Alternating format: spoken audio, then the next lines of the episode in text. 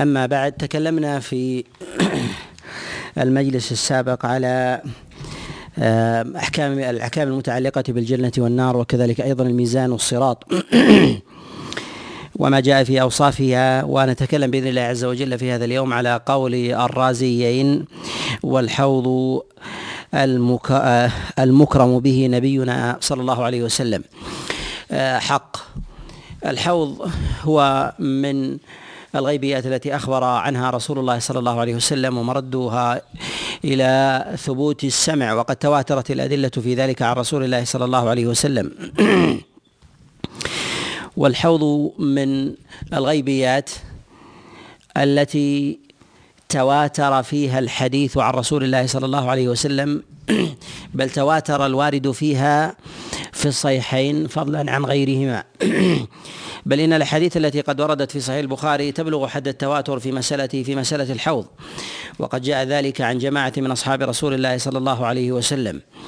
جاء في الصحيحين من حديث عبد الله بن عمر وعبد الله بن عمر وجاء من حديث أبي هريرة وأنس بن مالك وأبي سعيد الخدري وسهل بن سعد وحارثة وجاء أيضا من حديث أسماء بنت أبي بكر وغيرهم من أصحاب رسول الله صلى الله عليه وسلم. وجاء أيضا عند الإمام مسلم في كتابه الصحيح من حديث جابر بن سمرة ومن حديث أبي ذر وثوبان. وجاء من حديث عائشة ومن حديث أم سلمة وغيرهم من أصحاب رسول الله صلى الله عليه وسلم. وقد ذكر بعض العلماء أن الأحاديث الواردة في الحوض آه، تبلغ آه، تبلغ أربعين حديثا ومنهم من قال أكثر من ذلك. بل ذكر بعض المحدثين كابن حجر رحمه الله إلى أن منهم من جمعها وأبلغها ثمانين حديثا عن أصحاب رسول الله صلى الله عليه وسلم عن النبي عليه الصلاة والسلام. والأحاديث الواردة في ذلك في الصحيحين كافية في إثبات ذلك بل إن الواحد الواحد منها يكفي في ثبوت مسألة مسألة الحوض. يكفي في ثبوت مسألة مسألة الحوض.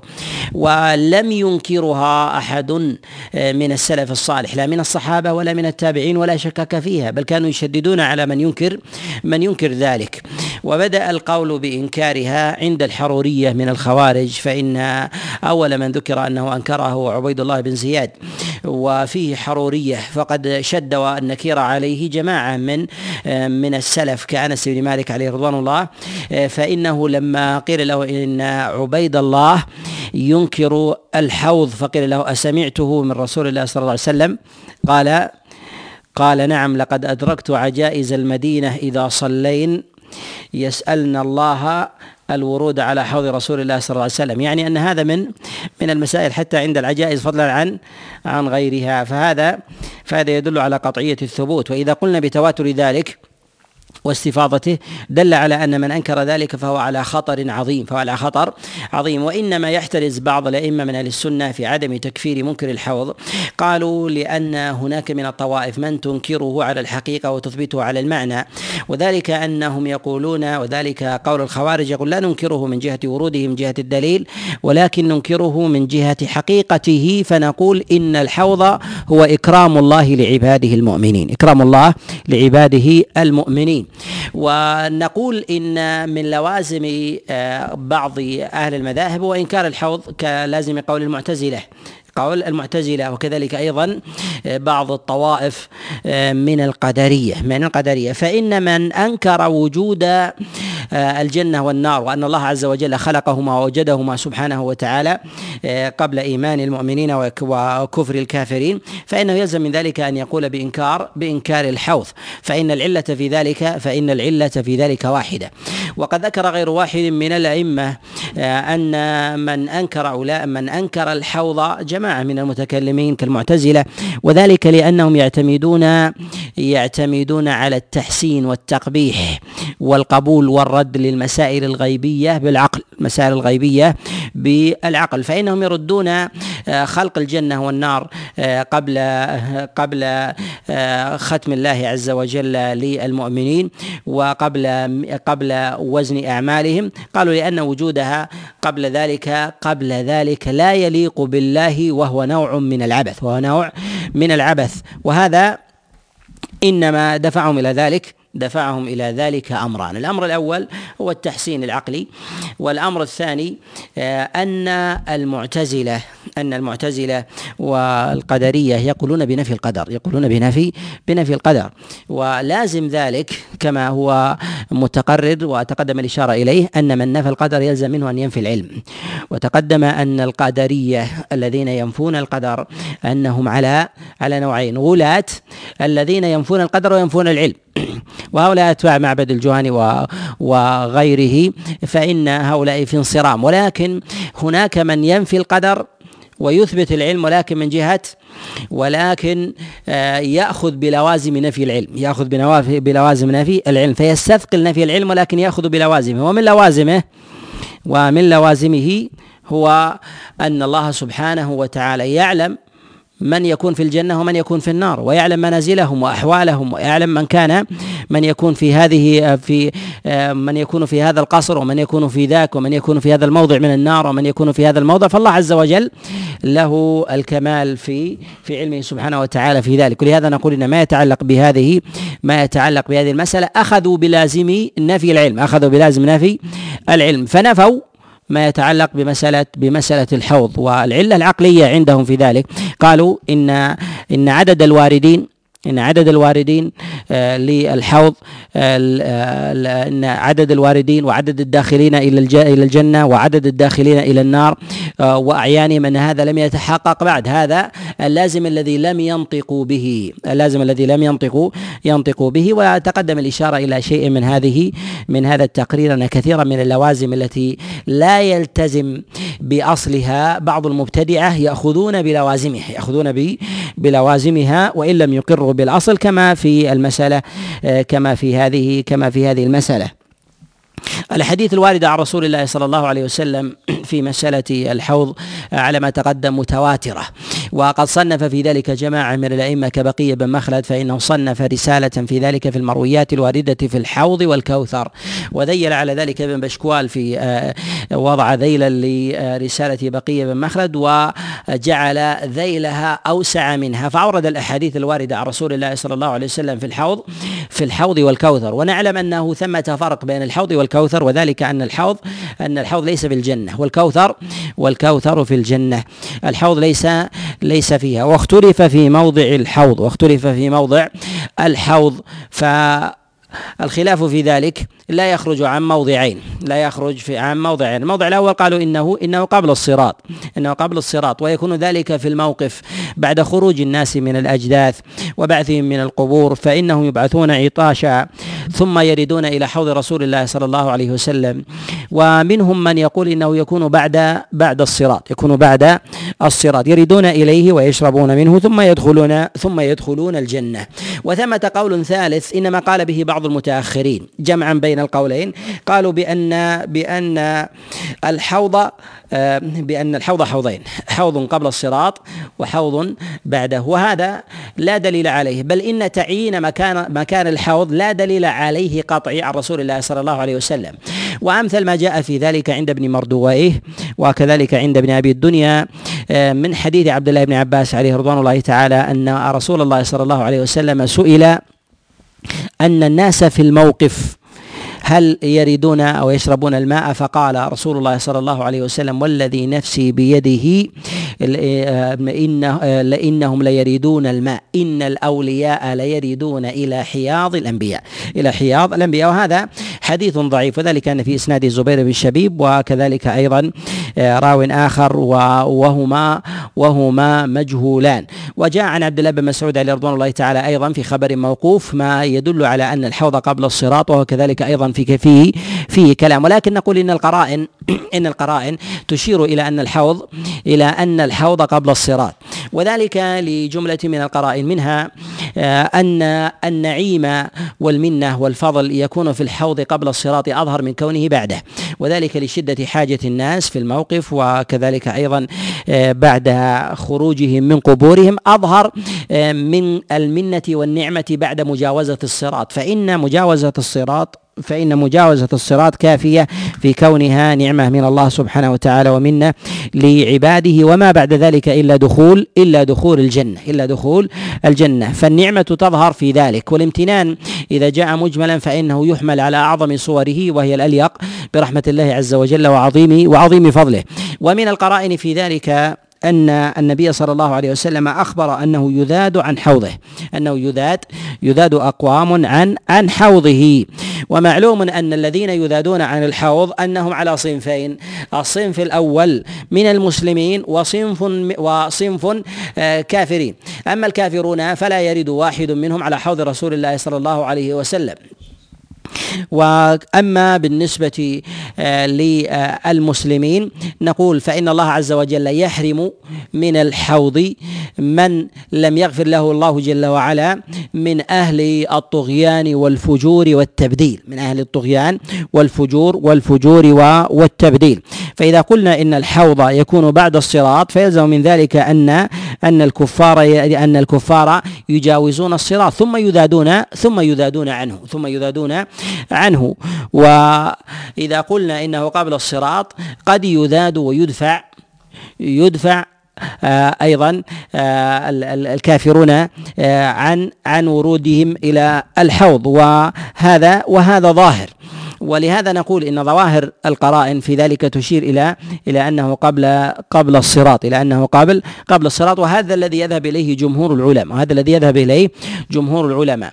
آه كما تقدم الإشارة إلى أن الأحاديث الواردة عن رسول الله صلى الله عليه وسلم في مسألة الحوض آه كثيرة في مسألة في مسألة الحوض آه كثيرة وقد جاء في الحوض جملة من الأدلة. الدالة على وصفه والدالة أيضا على طوله وكذلك أيضا آه، على آه، على طعمه وكذلك أيضا على طعم ما فيه وكذلك أيضا جاءت الأدلة على الكيزان والأواني آه، والقداح التي يشرب بها من جهة وصفها وجنسها من جهة أصلها الذي خلقت منه وكذلك أيضا من جهة عددها. أما بالنسبة للحوض فنقول إن الحوض موجود كوجود الجنة والنار الآن. وذلك أنه قد ثبت في الصحيحين من حديث عقبة بن عامر عليه رضوان الله أن رسول الله صلى الله عليه وسلم قال إني لأنظر إليه من من مقامي هذا. إني لانظر إليه من مقامي. هذا وهذا دليل على وجوده. ثم أيضا إذا قلنا بوجود الجنة والنار بوجود الجنة والنار وجود الجنة بأنهارها وأشجارها وقصورها وخيامها وأرضها فإن القول فإن القول بوجود الح بوجود الحوض من باب أولى وكذلك أيضا فإنه أجوز من جهة من جهة النظر. إلا أن الأدلة في خلق الله عز وجل للجنة للجنة والنار وجودها أظهر وأصرح أظهر وأصرح ولكن نقول إن حديث عقبة بن عامر في ذلك في ذلك صريح.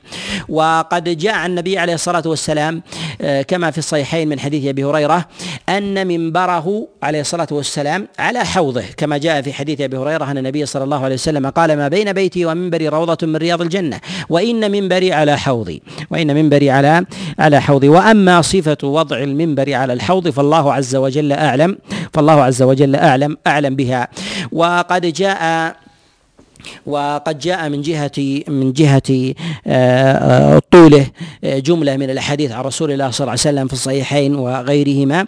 آه، جاء في ذلك جملة من الأحاديث منها ما جاء في الصحيحين من حديث عبد الله بن عمرو أن النبي صلى الله عليه وسلم قال طوله مسيرة شهر. وجاء أيضا في الصحيحين أنه ما بين ما بين أيلة إلى إلى عمان ما بين أيلة إلى إلى عمان وبعضهم يضبطها إلى إلى عمان وجاء أيضا ما بين المدينة إلى إلى أيلة وجاء أيضا ما بين الجحفة إلى أيلة وجاء أيضا ما بين ما بين أيلة إلى عدن جاء ما بين أيلة إلى إلى عدن وكل هذه الروايات في كل هذه الروايات في الصحيح. ولكن نقول إن النبي صلى الله عليه وسلم إنما ذكر هذه المسافة لبيان السعة لبيان السعة لا لبيان الحد المنضبط الذي لا يجاوز قلة قلة أو أو كثرة قصرا أو طولا. ويعضد ذلك ويؤيده أنه جاء في مسند الإمام أحمد من حديث أبي أمامة عليه رضوان الله أن رسول الله صلى الله عليه وسلم سئل ما عن آه، سئل عن حوضه. فقال النبي صلى الله عليه وسلم ما بين أيلة إلى عمان؟ قال وأوسع وأوسع يقول بيديه هكذا. وهذا يدل على أن النبي عليه الصلاة والسلام إنما أراد بيان السعة بيان السعة أي أن الناس لا يتزاحمون فيؤذي بعضهم بعضا ولا يجد أيضا أحد منهم آه، موضعا له. فأراد النبي عليه الصلاة والسلام أن يبين أن الأمر أوسع أوسع من ذلك. فأراد النبي عليه الصلاة والسلام تبين تبين السعة ومجموع الروايات تدل عليه. ومن القرائن التي تؤكد ذلك وتؤيده أن النبي صلى الله عليه وسلم قد ذكر في الصحيح لما ذكر عدد كيزان الحوض قال عليه الصلاة والسلام كعدد النجوم كعدد النجوم. وجاء آه، أيضا آه، في حديث المستورد كما جاء في الصحيحين النبي عليه الصلاة والسلام قال كالكواكب. وهذه من جهة الكواكب والنجوم وعددها الله عز وجل أعلم بها لا يحصيها إلا الله. وإنما أراد النبي عليه الصلاة والسلام أن يبين الكثرة أن يبين الكثرة لا أنها توافق النجوم عددا. فإن عدد الكواكب يختلف عن عدد النجوم عدد النجوم أكثر من عدد من عدد الكواكب وهكذا. ولهذا نقول إن المراد من كلام النبي عليه الصلاة والسلام من ذلك أراد بذلك أراد بذلك الكثرة أراد النبي عليه الصلاة والسلام بذلك الكثرة والسعة. وجاء أيضا عن رسول الله صلى الله عليه وسلم من جهة آه، الحوض في طعمه جاء في حديث أبي هريرة وهو في الصحيح أن طعمه أحلى من العسل وجاء في رواية من العسل باللبن وهي وهي في الصحيح. جاء في طعمه إنه أحلى من العسل باللبن وفي الصحيح وجاء في الصحيح أيضا أحلى أحلى من العسل. وجاء أيضا من جهة بياضه من جهة طعمه أنه أنه كبيا أنه ك قال عليه الصلاة والسلام أبيض من الورق. وجاء أيضا أنه أبيض من الثلج. وجاء عن رسول الله صلى الله عليه وسلم وجاء عن رسول الله صلى الله عليه وسلم غير ذلك. وأما بالنسبة للعواني والكيزان فجاء ذكرها بأنها كيزان وجاء أنها أواني آه، وجاء أيضا أنها قداح أنها قداح. وثبت في الصحيح أنها من الذهب والفضة. جاء في الصحيح أنها من الذهب من الذهب والفضة. وأما بالنسبة للماء الذي يكون يكون في الحوض فإنه من الجنة فإنه من الجنة. وقد دل الدليل على ذلك في الصحيح أن النبي عليه الصلاة والسلام قال قال يصب فيه ميزابان من الجنة. ميزاب من الذهب وميزاب من الفضة. ميزاب من من الفضة. وبالنسبة لمن يرد الحوض نقول يريدون إلى الحوض بمقدار إيمانهم بمقدار بمقدار إيمانهم.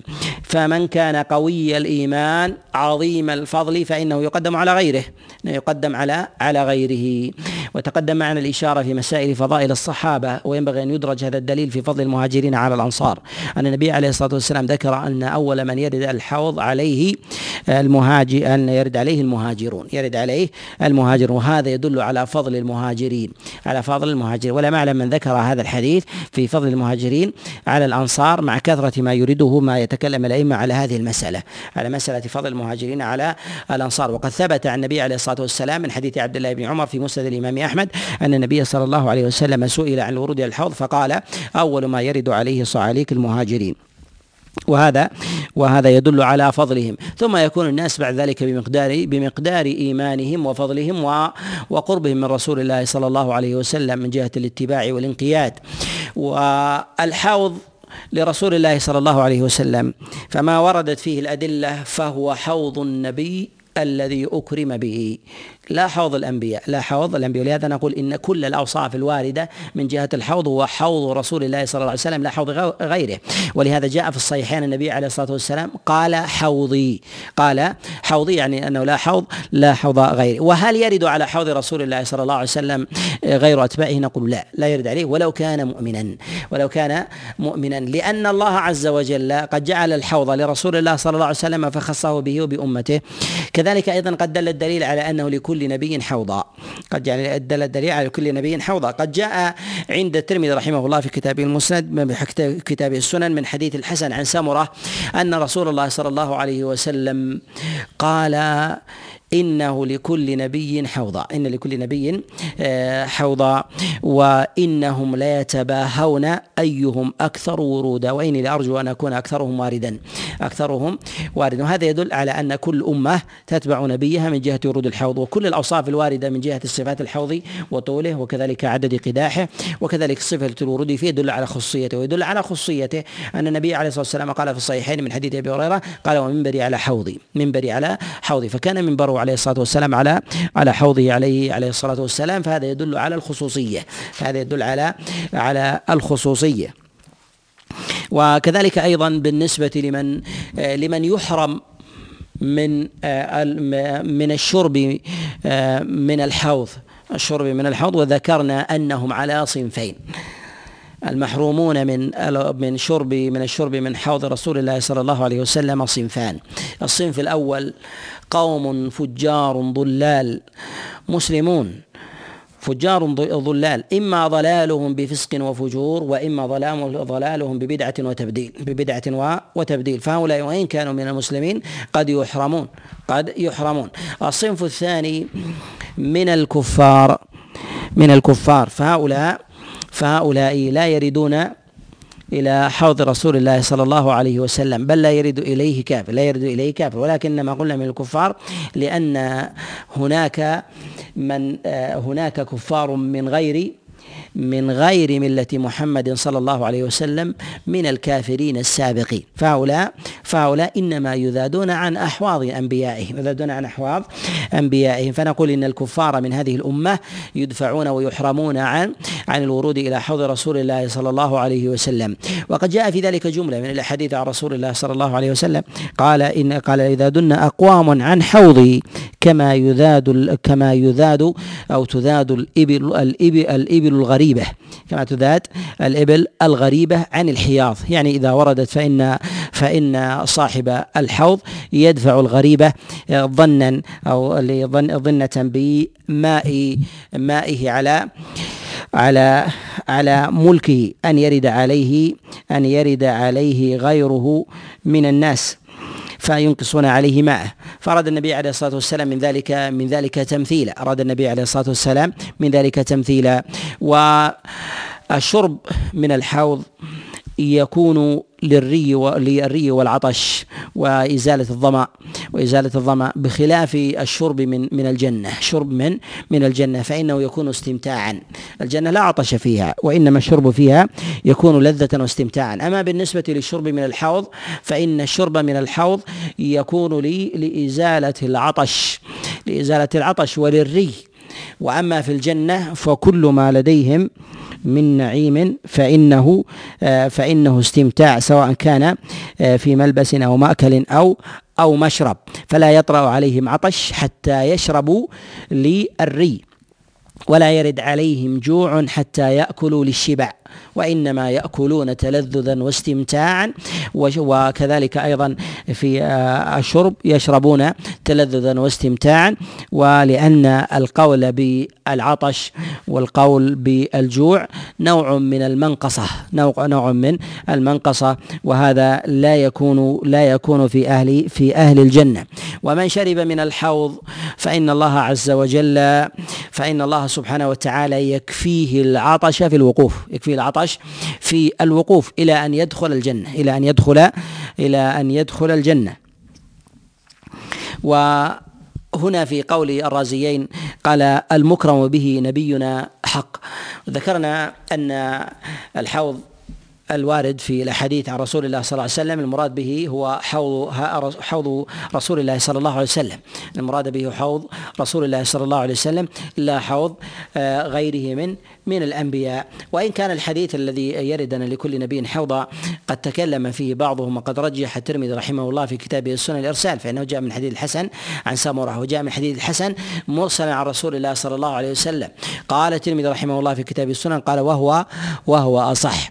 ولكن نقول إن مقتضى آه، مقتضى رحمة الله عز وجل وسعة وسعة فضله أن أن الأنبياء يكونون وإن وإن اختلفوا من جهة من جهة المقدار وكذلك أيضا المنزلة إلا أن لأتباعهم آه، من الأولياء والصديقين والشهداء الذين كانوا معهم لهم من جهة من جهة المقام نصيب من الكفاية ومنها ما يتعلق